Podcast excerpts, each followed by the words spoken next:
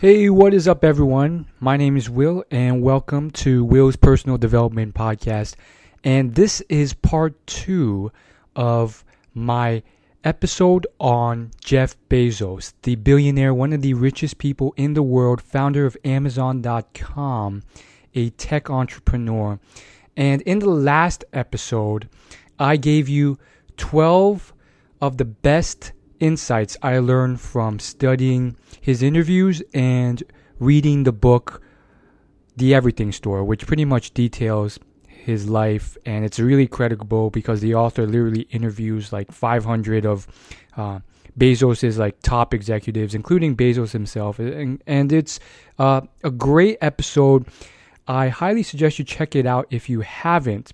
But this is part two where I give you the next twelve lessons I learned from Jeff Bezos. There were twenty-four really big lessons, uh, big takeaways that I really uh, narrowed down.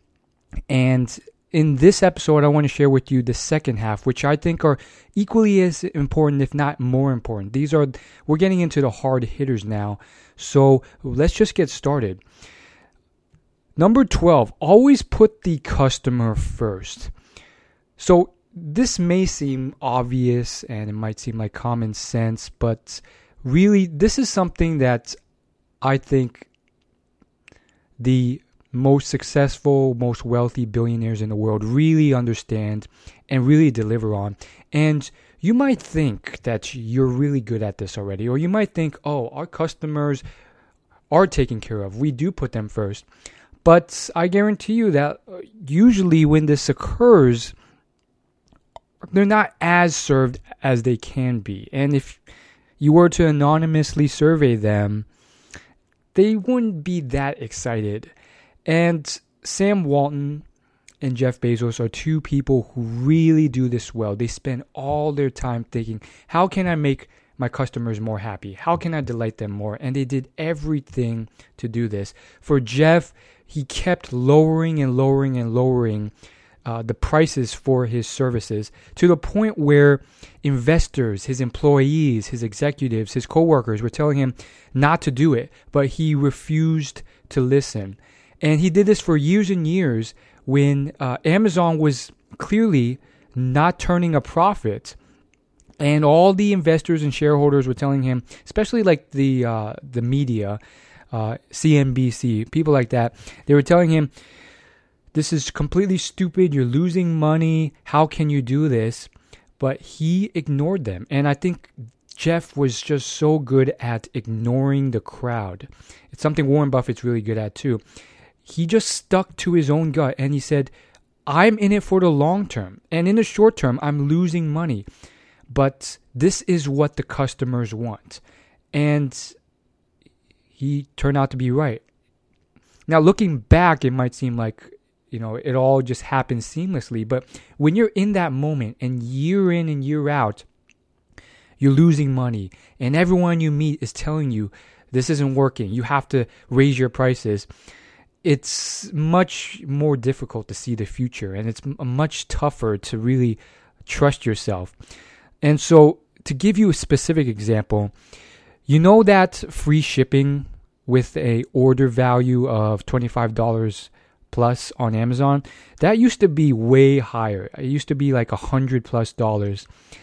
He kept lowering that. In fact, his whole idea, his whole idea of free shipping was something new uh, to begin with. Now every website does it, but uh, it, Amazon was one of the first websites to start this, and he just kept lowering that.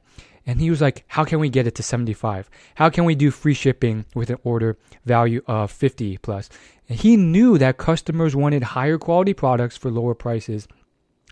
And he ended up doing it in a way that uh, kept the company from going bankrupt and at the same time developing great customer loyalty and brand reputation. And now everyone goes to Amazon. It's so well known. And that is just something that I think is so great. And it's, it goes beyond just lowering the price. He found so many other ways of really making the customer uh, delighted, whether it was return packages or Another huge one was speed of delivery. He just kept kept telling his employees, I want you to cut the speed of delivery. I want you to do this. I want the customer service to be better, better. And everyone told him it can't be done. It can't be done. This is as far as we can take it, but he wouldn't take no for an answer. And it reminds me of another, one of the, probably the most successful businessmen in history, Henry Ford. He said something similar when he was building one of his first automobiles for his uh, business, the Ford Company. And essentially, he wanted to make a completely different type of engine that was a lot more efficient, cost less, et cetera, et cetera. And all of his engineers were telling him, it's impossible. You can't do it. You cannot accomplish it. And Ford, just year in and year out, he said, I don't care. I want it done. It wasn't even, please, can you try and do this? It was, I want it done. It was confident. It was, this is what I want. And after a few years, they that's exactly what they ended up achieving. Anyhow, let's move on to number thirteen. Don't be pressured by investors or stock prices. Be in it for the long term. So this is something I already kind of hinted at in the last point, but Warren Buffett and Jeff Bezos, I think they're really good at this. Warren, a little bit better than Jeff, but still, both of them are incredibly, they're just so good at doing this. And the turning point for Jeff Bezos was when he met James Sinegal. And James is the founder of Costco. And I believe Costco is one of the most underrated, overlooked business successes in history. A lot of people look to the tech industry because it's glamorous, but in terms of how much money Costco's generated and how much they've been able to dominate the industry as well as still provide great value for their customers without ripping them off. I mean, Costco is just so good. And it's it's so overlooked. And essentially, Jeff met James. And they had this huge talk. And it really changed how Jeff thought about business. And one of the big things that Mister Sinegal taught Jeff was to be in it for the long term. Uh, this man wanted to work until he died. He he didn't believe in the exit strategy because he believed in finding a, a business that he loved, a career that he was so passionate about. And nowadays, uh, you hear it all the time in the news, like year in and year out. Every tech entrepreneur, they're looking for an exit strategy. They, they're only trying to start a business to sell it in a couple years so that they can live off the money, the millions that they earn. And I've always kind of like recoiled in disgust, uh, generally speaking, when I hear stuff like that. And yet it's it's so common, and it's the general premise. And I'm one of those people in the minority, and I think it's simply because I started my uh, knowledge consuming by beginning with these billionaires who they didn't believe in exit strategies because they weren't in it to make a quick buck. They really cared about Uh, fulfillment, a job that they w- really enjoyed, and it wasn't about screwing over the business or their customers for an exit strategy. So let's move on to fourteen. Embrace low margins. So this one's very interesting, and I cannot say that it applies to every industry, but as far as large-scale, global, or national industries that uh, deal with high volume and millions of customers, tens of millions, it seems to be a very common thing. Jeff believes, and this is really profound, and I want to emphasize that so you you listen up. Jeff believes that margins are simply an opportunity for the competition to come in and take your market share. Put in another way, Jeff believes that margins are his opportunity to beat the competition. He doesn't believe in high margins. Now, here's where it gets contradictory. Again, a lot of businesses and industries have different opinions on this, and it does make sense. Ironically, I read a book called Delivering Happiness, which is by Tony Hsieh, who sold his company to Amazon for a billion dollars. And in his book, he's mentioned numerous times that he really likes high-margin businesses. And the reason is, is because most of his experience with businesses were from childhood to startup to uh, industries where there wasn't much competition because no one really thought to go into that company or industry. And for him, he kind of learned the hard way. He started with a lot of low-margin businesses, and it was just really tough. He had to sell so many products, and he would make like a buck each. And he learned this so many times in college. He went to Harvard, Tony Hsieh, and he sold all sorts of stuff. Pizza, he sold burgers from McDonald's, he resold them. He would buy, buy them frozen and then resell them. And he would do all this volume and barely like make ends meet because he his margins were so low. And then he got into higher margin businesses, and his mind was just blown away because he only had to sell. It took the, took the same effort, and yet he made so much more per product. Now, I don't have an answer for this. My current theory is that it depends on the industry. Like if you can find an industry that has very little competition, and you know for a while that competitors will not come in or notice this industry, then maybe high margin is for you. But I just find what Jeff says very interesting because he, he full-heartedly does not believe in high margin because he knows that in his industry, if he has any of that, competitors can easily come in, copy what he does, and then lower the cost, lower the price, and destroy his margin. And of course, this isn't new news. Uh, cutthroat businesses have been around since the beginning of time, whether in China, whether in the U S, where people just want to make you bankrupt. So they will lower the price until you go bankrupt, even if they're not making money themselves.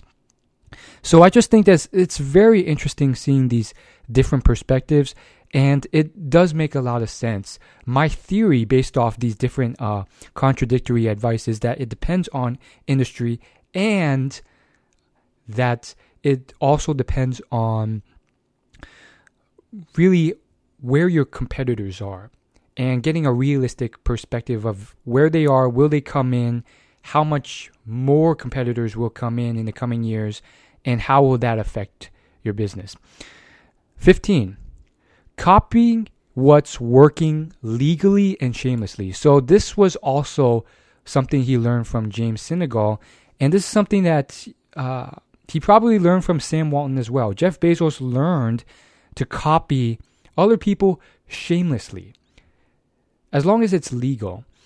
And this is just something very interesting, and this is something that I think it hits on a lot of people's moral value system.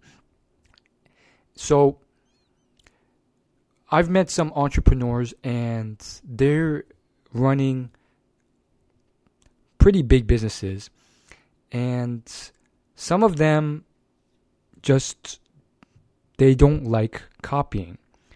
And when I say big, I don't mean like billion dollar. I mean, they're, they've got a lot of money and funding, millions, but for whatever reason, they're still starting out. They're not in the billion dollar level at all. And I remember one time I brought up this topic, and uh, one person responded with, oh, I, I can't copy at all. And it's because it's it's cowardly. It's, you know, you're you're stealing from other people, and it's not good. And I understand that from a moral perspective. However, I do think that you can still do it morally, and there are certain situations where, uh, if you do not, someone else will copy, and someone else will get ahead. And when you think about business, I think it's something where it's not really, there's no real problem with copying if it's legal, and if you, you know, fully, you, you fully express that you copy them. And you might be like, well, that's crazy. Isn't that wrong? it is when it's illegal. And there's certain industries where they've made that a point. One of them being writing books, another being writing music. But when you're talking something like, oh, that person widened his aisle length for a supermarket, and now he's getting double the customers. If you don't copy that, you will fall sh- straight behind. And literally in a situation like that, there's nothing illegal about copying that. That's literally like, it's legal. Let's say you're running in a race. It's a marathon. Let's say it's a five K marathon. And you're running and you have your own running style and you have your own running gear. And you see someone who's just speeding ahead of you because he has this, you know, special way of running. It's not illegal to copy them. Nor is it illegal to, you know, nor will it be like, you're not, they won't be offended if you do. So let's get back to Jeff Bezos. So he he met the founder of Costco, and the founder of Costco pretty much said unabashedly, I have no shame at all with copying another business. And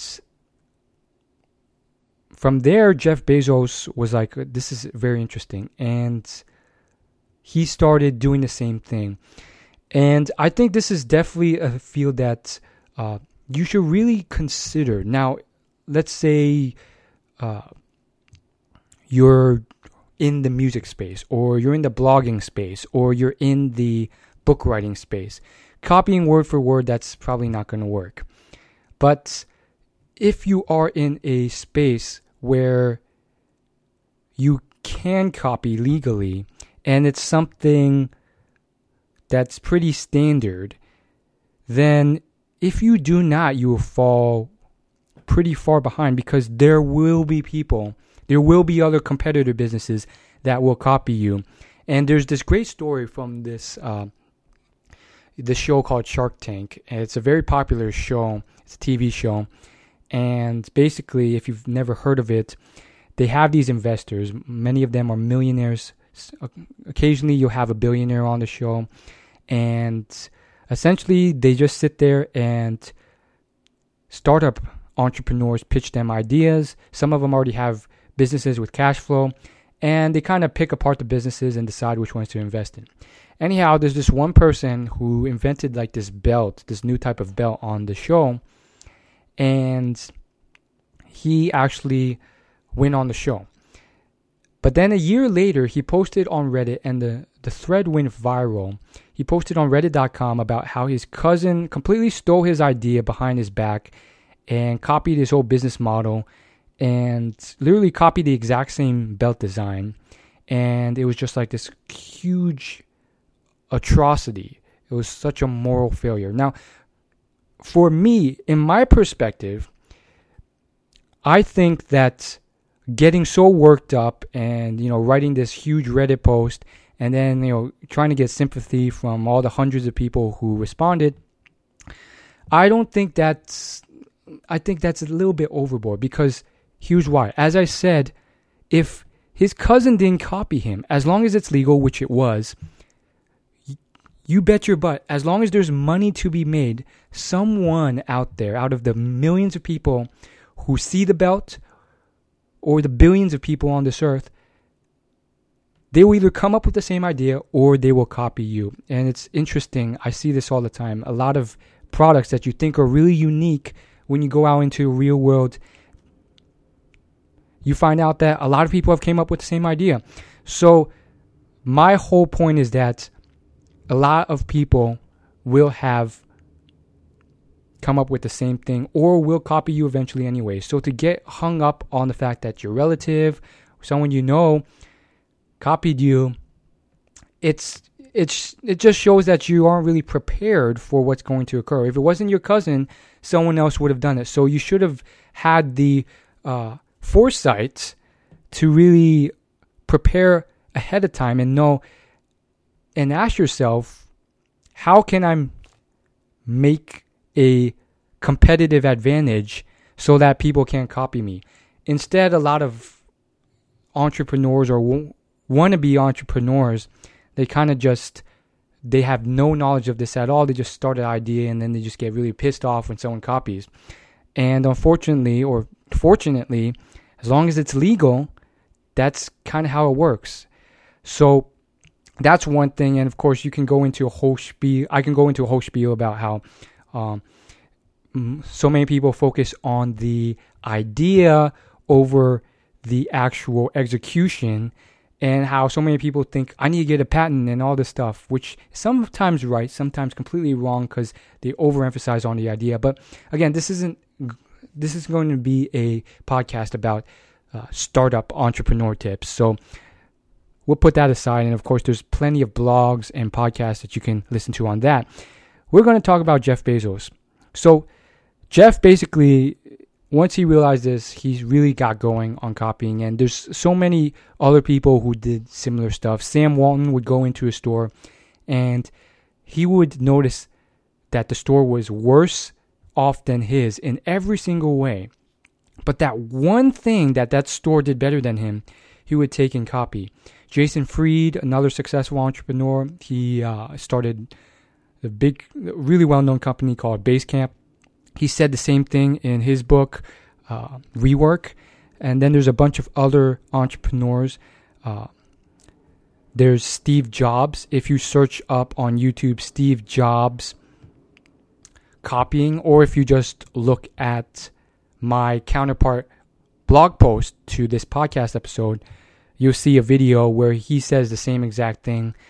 And so I do think copying is really important. Copying alone will not get you uh, to number one, because you're, you'll constantly be a reflection or duplicate, or you'll always be lagging behind someone else. So you also have to innovate too, but uh, it is an important part. If you just turn a blind eye completely, uh, you can fall behind. sixteen, you don't have to be perfect. Now, this one has to be emphasized because it can be misinterpreted. So, what do I mean by this? If you look at Jeff Bezos or Warren Buffett or Mozart, some of the top one percent of the one percent, you kind of sometimes get intimidated, or sometimes you think about them and you're like, I can never get there. Or maybe you You do think you can get there, but it's tough. And you just think, oh my goodness, they must have had to do everything perfect. They were probably geniuses as kids, and everything they started worked out. This wasn't the case. As I read the book, The Everything Store, um, it detailed a bit of his life story. And you kind of learn that, yes, not only did he make a lot of mistakes, he also failed a lot, and his failures pushed him uh, and taught him lessons to succeed. But he wasn't perfect. He, Jeff Bezos, as he is now, was not the Jeff Bezos he was four years ago or eight years ago. He had ideas and theories about business that turned out to be false, and he readjusted. And, you know, when he was growing up, he was really into space and science fiction. He was an electrical engineer, and that's what he studied in school.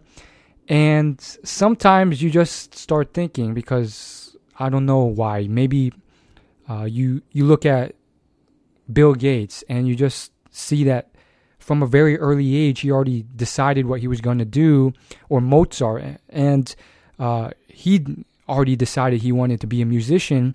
And they got started from an early age, and it was just success after success, or at least that's what it seemed from the outside. But I think Jeff is a good example that it takes time to really feel out the world and, and find out what you want to do and get there. Of course, he wanted to be an engineer. He ended up getting a full-time job. He worked with a stock market company. Then uh, he... had a family, and it was only then when he decided to take the plunge, leave his full-time job, and start Amazon. So that's really interesting.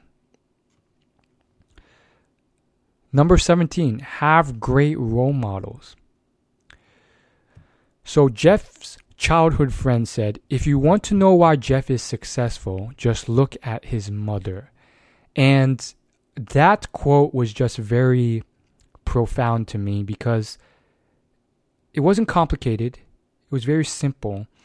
And that's all his childhood friend said. It wasn't look at his mother and this and this and this. It was simply just look at his mother. And I just find that very interesting. It really intrigued me because, I mean, to explain his success so concisely, I really got interested in who his mother was. Why was she such a great role model? What did she teach Jeff? Perhaps I can teach this in my own kids one day, or perhaps I can learn something from this. Maybe I can find mentors or people like this. So who was Jeff's mother? And as I read this, it reminds me a lot of Richard Branson's mother. And Richard Branson is another billionaire who's written a lot of books. Uh, so here we go. Jeff Bezos' mother was a hustler. She always pushed really hard for Jeff to do her do his best. He pushed really hard for him to get into a gifted school, even though he was first rejected. She even ended one of his jobs when he was a kid because his boss was pulling Jeff out of school to talk about her personal issues. Her mother really cared about school to the point where if someone interfered, you know, that's that's not going to happen. And Jeff's mom really fueled him to work really hard. Jeff was actually the valedictorian of his school. He took many honors level courses and won many science and math competitions. And I think another quote from his friend really just sealed the deal on kind of what type of personality and drive and uh, perspective uh, Jeff Bezos had. His friend said, once Jeff decided to become valedictorian, everyone else was competing for number two. And it reminds me of a quote that's said a lot by successful people or just ambitious people. And it's so common, you've probably heard it before, but it goes, once I put my mind to something, I know I can succeed at it, or I know I can achieve it. it. There's variations of the term, but that's the general idea. And I think her his mother really taught Jeff how to really work hard and push and set your mind towards something and believe you can achieve it. And do everything you can to work hard to achieve that. And Jeff's mother also made sure to set up the right resources and push away any negative influences that might pull Jeff from reaching his potential. Which is arguably what a lot of parents do anyways. But I think uh, perhaps we can do it a little bit better after learning a little bit about Jeff Bezos. And if you're wondering about his father, his father abandoned him when he was like very young. Uh, he was an absentee father. And uh, his father, his biological father didn't even know that Jeff existed uh, for a while. And then they, they eventually found out and yeah, they didn't really have a relationship even after that. It was just, they were pretty much just strangers. Uh, eighteen, be willing to do what your workers do. Jeff was more than willing to step in and do the handiwork of the people in the fulfillment industry or the manufacturing department, whatever had to be done. And of course, he wouldn't do this when he had more important duties at hand. But uh, there were times when Amazon was just fully, uh, fully going really hard, and there's orders coming in, and they were understaffed for employees, and someone had to step in because they just didn't have enough personnel to keep up with the demand and the shipping. And when I read that line where Jeff, uh, who is, you know, C E O, founder of this huge company already, and he just stepped in on the front lines and, and started packing, packaging, and shipping, because at that moment as a C E O, it was that manual labor just so happened to be the most important task. I really was shocked because I think it correlated a lot with what leaders do. Napoleon Hill, he said that to be a successful leader, you have to be willing to do everything any of your followers will do at a moment's notice, because otherwise they will grow resentment towards you and you won't be a leader for long. And I think Jeff inherently, naturally understands this, and I think that's a, a great quote for you. I think it's it's a great tip as well. And I would say it's partially changed my behavior. Whenever uh, I'm telling anyone to do something, uh, I make sure, uh, if the situation calls for it, that I get on in, in the front lines, and I do that too. Even if it's manual labor or it's tedious or it's just something that I, I don't want to do, I'll do it anyways. Uh, if the situation calls for it, or just to demonstrate that uh, I can do this as well and I won't whine about it. And I think it will really it will really help people uh, listen to you. nineteen, move on from tests that fail. So Jeff's biggest goal from very early on was to become a store that sold everything online. And by everything, he meant everything. He wanted an online store that could literally sell and ship anything you could possibly buy. However, as you can imagine, there's so many different categories for that. He ended up wasting a lot of money and a lot of time on many uh, products and services and goods in verticals and industries that just they just didn't work online. One of them was jewelry. And of course, you can imagine jewelry gets pretty expensive. And what I find interesting about some of these was that uh, I don't think I could have predicted what they were ahead of time. Like if you would have asked me, I would have I would have maybe thought that jewelry would have done well online because it's slim, it's sleek, and it all kind of just looks the same to most guys. People just want expensive jewelry. Apparently it didn't. It was a huge headache in a lot of different ways. People wanted to like touch the jewelry, and there was a lot of like legal issues that he had to deal with.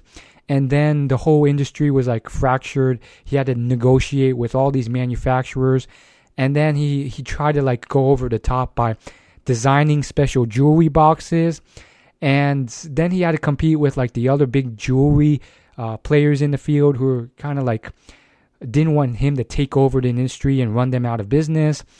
And he was kind of, it was an uphill battle all the way, because on top of all this, even if he custom designed these jewelry boxes, the Amazon jewelry brand, it just kind of seemed like a commodity brand next to like these well-known brands like Tiffany's. Uh, so long story short, it failed. And he, he put in a lot of time into it. He even built custom free programs on his website to design your own diamond or ring. And there's a lot of other industries just like that. Uh, but I think what's interesting and important to, to take from this is that Jeff was quick to pivot, um, and he didn't like he, he didn't just cling on to jewelry and just keep plowing in money into that. Uh, he put in enough time and effort to really make sure that it wouldn't work out, and then he moved on. When he saw the losing proposition as it was, he recognized it, and he moved on. And of course, it's, it can be more of an art than a science to really figure that out. But try your best. I think uh, Google, with Google Glass, they do. I think they did a pretty good job. They also with Google plus. I think they're a bit slow with it, but at the same time, they're. I think they're they're a good example of, of testing a lot of things and pivoting if they don't work. Nowadays, they're getting pretty big, so maybe they're not as quick as they should be, but uh, I don't know. Number twenty, eliminate bottlenecks. So what does this mean? Now, first off, just as a quick refresher, a bottleneck is basically a situation where, you know how a bottle has like a neck? Like it's it's a place where you drink from the bottle. Let's say you're drinking soda or you're drinking alcohol, beer, whatever. There's a bottle, and usually that bottle narrows so that all the liquid doesn't pour out at once because you can't consume it that fast. So it's basically something that like narrows the amount of volume that can come in. The thing is, sometimes you don't want bottlenecks, and bottlenecks sometimes form without you wanting them to when you are growing a business. And a great example of this would be factory and manufacturing. And there's a great book on this called The Goal, A Process for Ongoing Improvement by Eliyahu Goldratt. And eliminating bottlenecks was actually a key centerpiece for the success of Amazon's manufacturing and fulfillment. And as you can imagine, it's kind of common sense why they would slow things down. Let's say like you have one section of the factory that's responsible for, you know, packaging up the products. But then you only got one guy who takes all those package boxes and puts them into the car. Well, you have all these boxes that are ready to get shipped, and then this like one guy who's just like going really slow. Those things could be shipped a lot faster if you just hired a lot more people to put them into the trucks. So that's just like a simple example of a bottleneck that can really slow people down. And the cost of that is ridiculous if you don't fix it, because you have all this efficiency and wasted time where it could have taken you one day to get the whole thing done, but now it's taking you twenty days because of this one person. Now the customer is going to be less happy, and you're paying for more time, and uh, you have to keep the lights of the factory running for longer. So one of the big points of that book by Eliyahu Goldratt is once you find those critical bottlenecks, you want to spend as much money as possible to alleviate them. Now, do I believe that you should spend as much money, infinite money? I don't know if you should take it to that extreme, but sometimes you should spend a good deal of money on them to eliminate those bottlenecks. Number twenty-one, your success comes from your passions and interests. Now, this one may seem common sense, but when I read this story from the book, The Everything Store, it really just blew my mind because it gave a different perspective and angle to following your passion. And basically,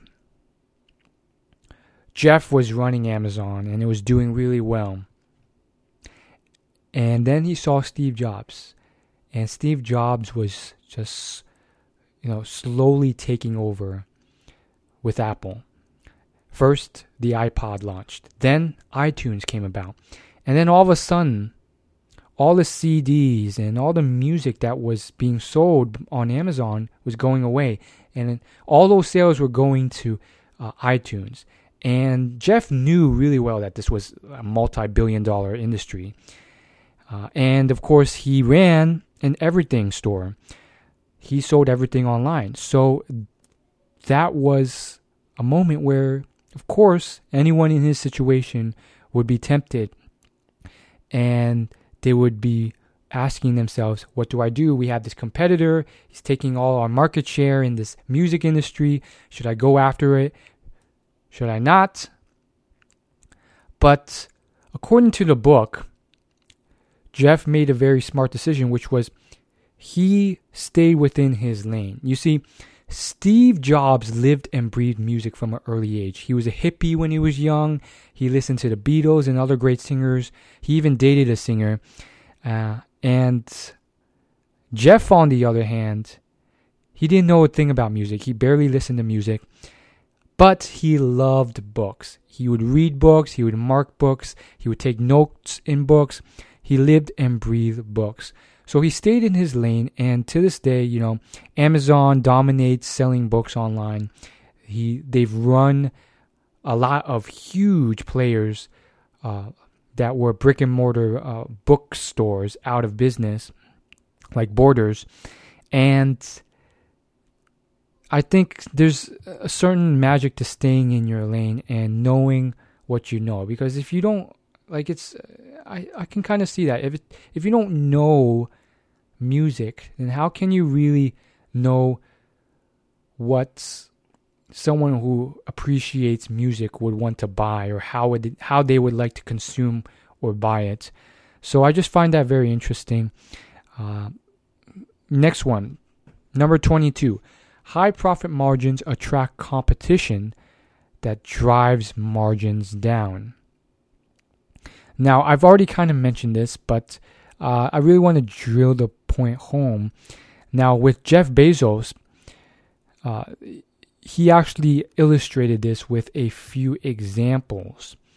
Uh, later in the book, he mentions companies like Microsoft, and he po- also points to a whole industry as a whole, the mobile phone industry. And uh, he also pointed to Walmart and their whole business model of low margins and high volume. And uh, when you look at these companies, uh, there's a certain sense of low margin as the key. Now, is that always the case? I don't know if that's always the case. Nowadays, I do think there's pretty high-priced cell phones that really sell for a lot more than they should, just because uh, they can get away with it.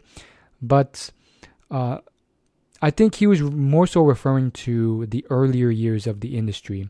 The point is, uh, he believes that if you have high profit margin, that's going to end at some point. Because eventually, if you're making money, if there's money to be made in the industry, eventually, competitors will come in and drive margins away. And so my takeaway from that is just make sure you have a competitive advantage that cannot be copied or taken away. And if you don't, or if you have one, but it's not as strong as you can make it, every day you want to look to towards strengthening that. And of course, there's books on this topic. I think Martin Fridsen's written a few big, good ones on it, but there's a few main categories of uh, competitive advantage that you can go for. One, of course, is brand reputation, uh, otherwise known as economic goodwill. Uh, another is customer loyalty, which is kind of related to brand reputation. Another is just uh, economies of scale, which generally means that you can, for whatever reason, create your products for a lot less than other people can.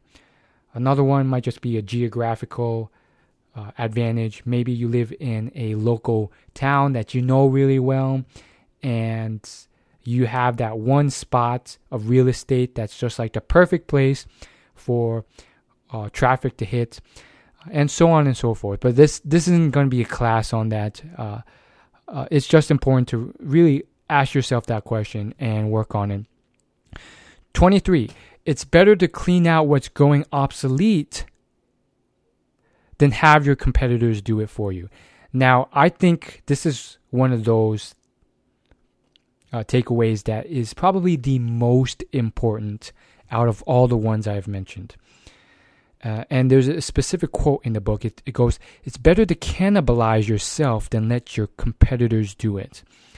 And this is, I think, just a, such a crucial, uh, important point for business, because uh, Jeff realized that certain businesses were going extinct. Certain industries and certain products that he was selling were going extinct.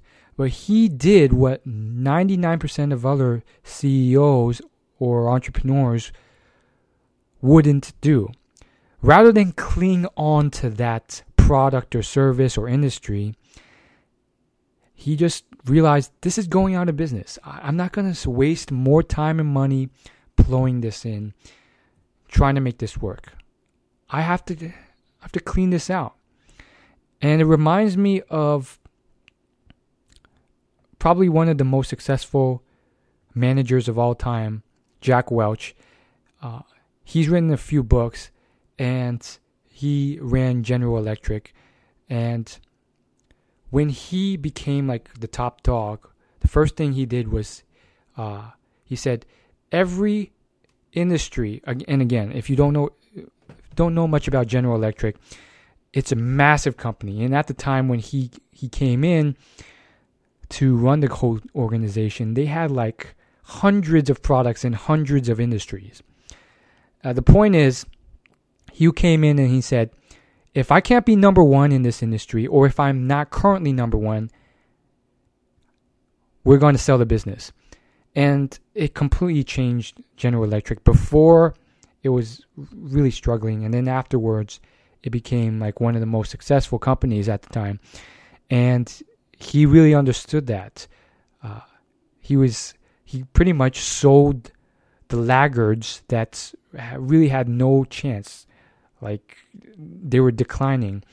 Uh, and so, again, there's plenty of industry examples of this. Whether it's the horse carriage industry when cars were invented, or what Amazon did, which was...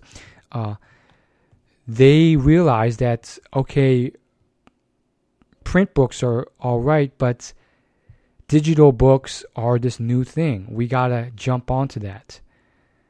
They saw how fast iTunes was taking over the music industry, and they decided, let's not pour any more money into brick and mortar C D stores or selling C Ds. Uh, and so I just think that's incredibly important. Uh, and... He, it was also mentioned uh, digital cam the digital camera in- industry, and the best example company for that would be Kodak. Kodak, what used to be like the number one player in the game. They used to be a really profitable billion dollar company, and they ended up clinging too much to the traditional cameras, the the Polaroids, and they ignored the change, the economics that were coming about, which was mainly digital cameras uh, with technology and microchips changing the world, and they ended up losing a lot of money because of this, which is ironic because uh, one hundred years before that, Kodak was founded by a guy who really started the company by bucking the trend and coming up with his own new way of creating and uh, producing cameras from what was the general trend then. And you'll see this happen a lot with businesses. As the decades and centuries roll by, they forget that they need to embrace change. And maybe the initial values of the founder are lost after the founder dies, and they cling on to their old ways, and they don't em- embrace new technology or new trends or new changes, and they fall behind because of that. And I think Jeff really took this to a different level by uh, really cutting out departments or industries that he knew were going into the negative for his own business. twenty-four. This is the final insights I learned from Jeff Bezos. Always question the best way of doing things. A lot of us, we sort of just assume that this is the best way that we can do something. We learn from mentors, masters, role models, or maybe we just, some average people, I would say, they don't even learn from role models or mentors. They just learn from whoever is nearby. But Jeff always questioned the way that companies did things, even juggernaut, huge companies like Walmart or Microsoft. And he went so so far as to finally come to the conclusion that, sure, these companies made a lot of money, but they were still doing a lot of things wrong that they can improve on. Jeff believed that these companies were too intimidating, too corporate. They crushed the little guy. They didn't have a raving customer fan base that stuck up for them. And they had a bunch of other mistakes. So he ended up writing a memo that basically instilled his values and his company's values. And I just think this is really important for every company to do. There's this great book called Good to Great. And if you haven't read it, I highly suggest it because it does a scientific analysis of some of the most profitable companies in the world, and it compares these companies to failures in the same exact industry, selling the same good, uh, both of which started off very, very similar to each other. And they examined why the successful person succeeded, whereas the, the failure failed.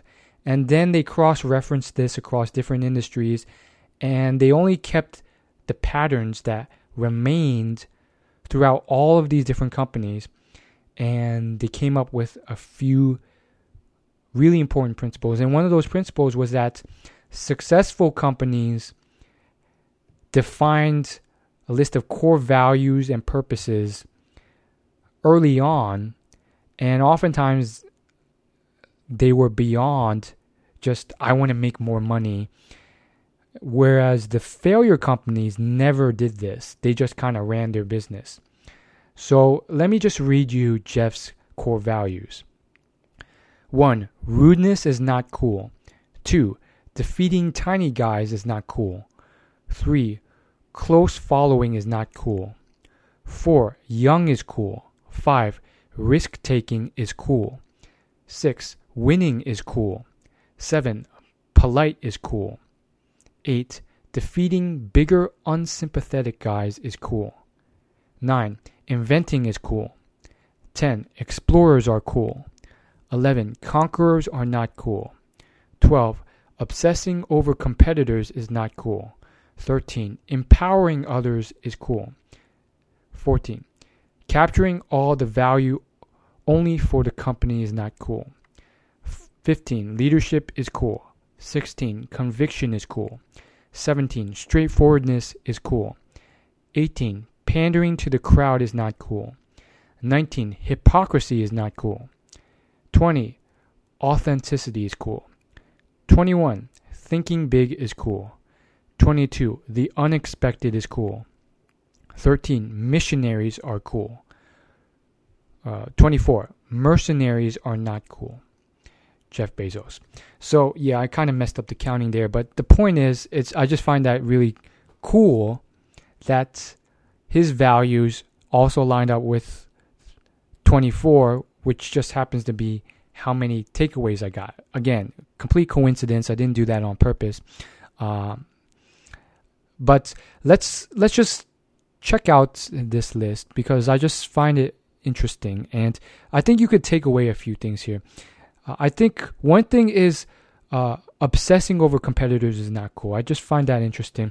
So before, how remember how I mentioned how you should copy competitors shamelessly? I do think there's like a fine line. And, uh,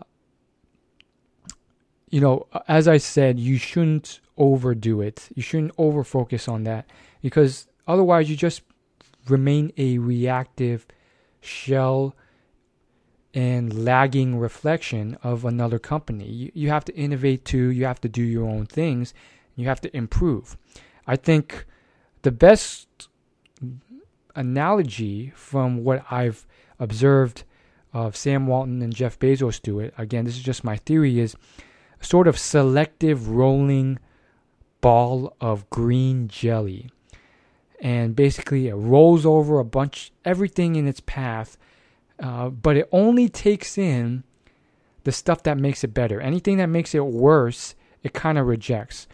So it's not about like copying everything that your competitors do. It's just really copying what's necessary and not over-obsessing about them. Another huge thing I, I found through his values with this whole theme of uh, not being corporate, not being a mercenary, not being someone who's uh, this big corporate company that's defeating the little guy or crushing tiny competitors. And I think what's interesting is that really there is a certain level of freedom for a company to really decide what is cool and what's not, and really define that culture for that company. And by doing that, I think uh, Apple is a great example. You kind of just develop your crowd and your fan base, and it's kind of your decision on what that is. And Amazon, at least based off this value statement, they're definitely not trying to be this like corporate mercenary takeover type of company that kind of like crushes any tiny competitors or startups. They're more about encouraging y- young companies to grow and, and uh, doing that in a ethical way. So I just find that very interesting. So those are my points, and I just want to end with a quick review on the book, The Everything Store. I really thought that this book was really eye-opening. I do think that I will go through it again at some point uh, in my lifetime if I have the time. And one thing I've just found very interesting was that when Jeff was approached to write this book or to take part in this book, he didn't write it. He was uh, he played an instrumental part in contributing his knowledge to it, but uh, he let a reporter write this book and interview all these other uh, high highly uh, related people to Jeff so that the book really got the inside scoop on his life. When he was very when he was first approached to do this, he said, it's too early. Uh, and but he still did it. And uh, the point is, I just found that very uh, true. I think I've learned a lot from this book. I, I think there's a lot you can take away.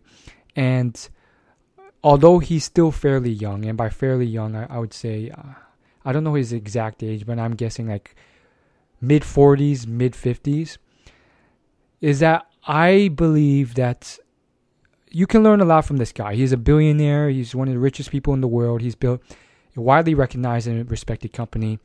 But at the same time, I still think that this is just the beginning slash middle of his journey. I think there's so much more of his life to live, and there's so much more to do, which I think is really hopeful and exciting for the rest of us. And the best example would be Warren Buffett. He's eighty-five years old, and I s- still get excited every single year because every year he's doing something even more incredible. And he's still working, and he's still doing a great job at his job. So, I mean, I would say Jeff has at least another, you know, thirty to forty working years in his life if he eats healthy and exercises and so forth. Now, I just want to add one thing I didn't like about this book, because it wasn't a perfect book.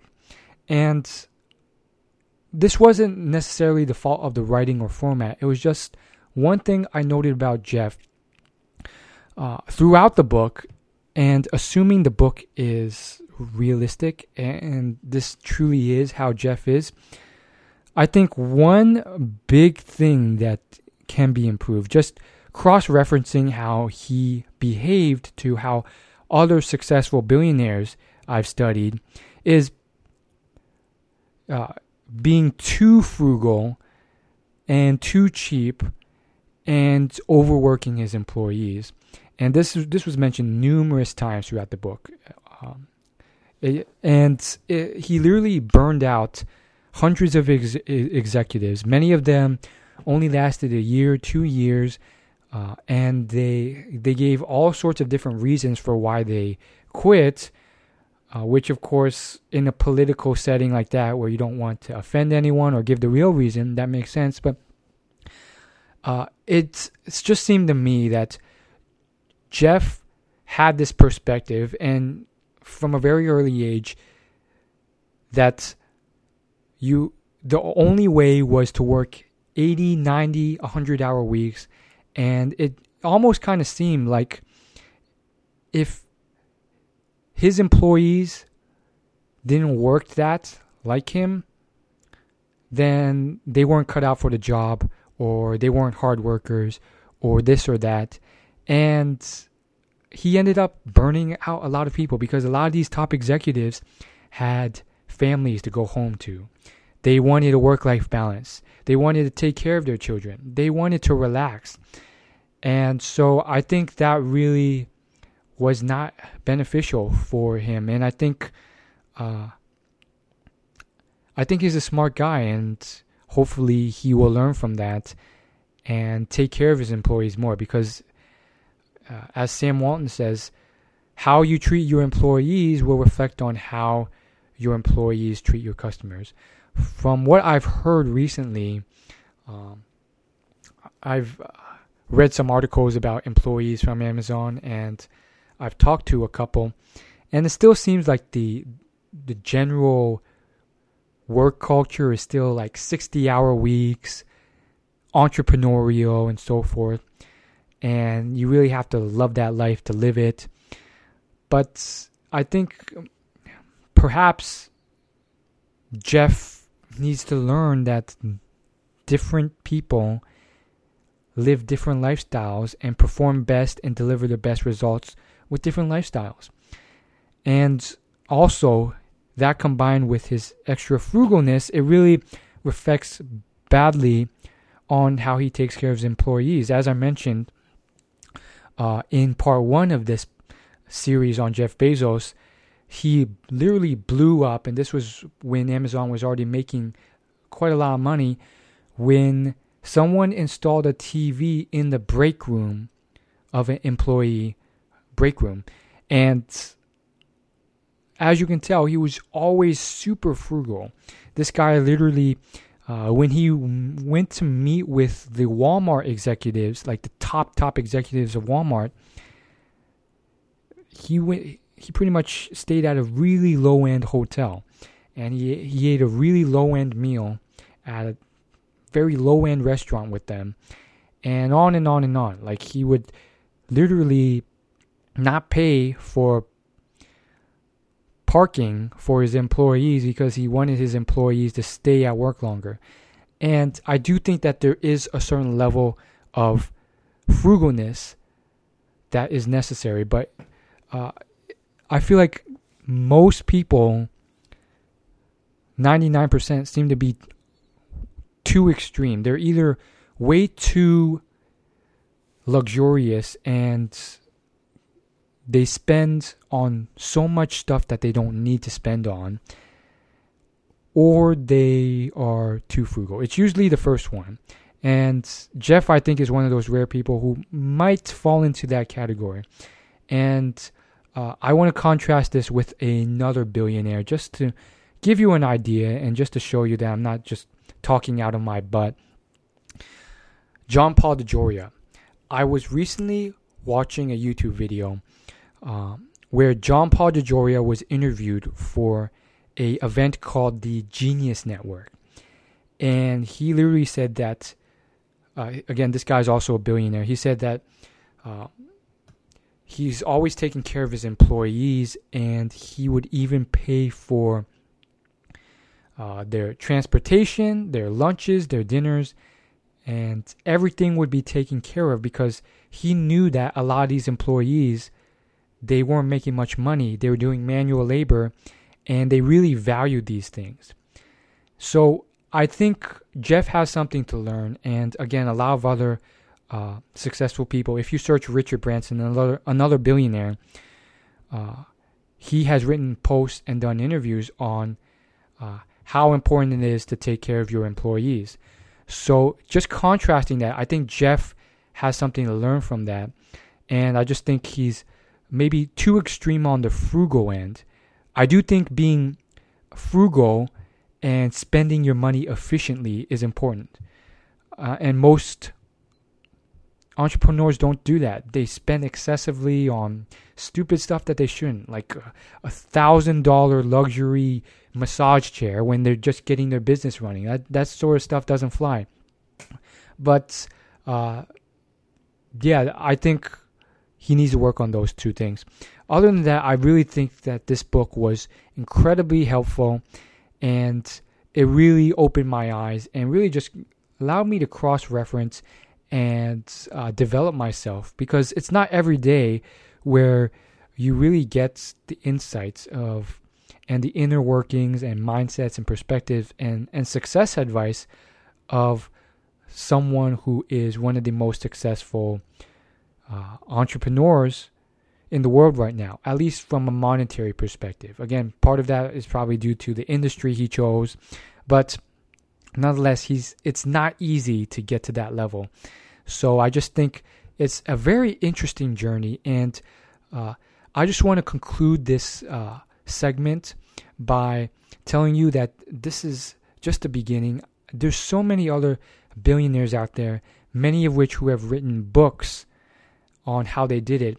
And all of them have different flavors, and some of them have different patterns and principles, from Oprah, who's radically different from Richard Branson, uh, and so on and so forth. So I would love to share those stories with you, those insights. You're getting advice straight from the top, and I highly encourage you to hit the subscribe button if you haven't, so that you're subscribed to this podcast so you don't forget about this, or Uh, it gets lost in the blue and you try and remember the name of the podcast and you can't, and you can never find it again. So hit that subscribe button on your phone and you will be notified when I release a new podcast episode. And on top of that, uh, I will see you in the next episode. Oh, and if you're a really helpful person, go ahead and leave a review on iTunes for this podcast. I would really appreciate it. Again, feel free to leave your honest review. Uh, doesn't have to be a five-star. And of course, if you want your requests, your personal questions answered, or you just have specific topics or ideas that you want me to cover in my future podcast episodes, you're in luck, because this is a new podcast with Uh, very few listeners, and therefore your opinions and your feedback will be taken into account for sure. So go go ahead and, and go to Will You Laugh, that's W I L L Y O U L A U G H, just how uh, you would expect to spell it, dot com slash contact. That's will you laugh dot com slash contact. And on there, you can go ahead and uh, there's basically a form there. It's my website contact page, and go ahead and just send me a note. Tell me what you would like to hear next in this podcast. But I have some really exciting stuff coming up. There's some really interesting uh, people that I really want to share uh, information from. We're talking Oprah Winfrey. We're talking uh, the founder of Chick-fil-A, S. Truett Cathy. We're talking probably one of the most successful billionaire founders in the history of the world, who has built one of the most recognized enduring brands in history, Phil Knight of Nike. He wrote a book, Shoe Dog. All these incredible stories. I really want to share with them with you. And we're not just going to be talking billionaires. We're going to be talking all sorts of other incredibly interesting stuff, from science-backed advice to really insightful uh advice from the best of the best in specific categories, whether it's building your confidence or uh, overcoming your introverted nature, to all sorts of incredibly interesting things on living your life to the fullest without regrets, and so on and so forth. I can't wait to talk about them. Let me know what you're interested in. And of course, I will see you in the next episode. Thanks so much.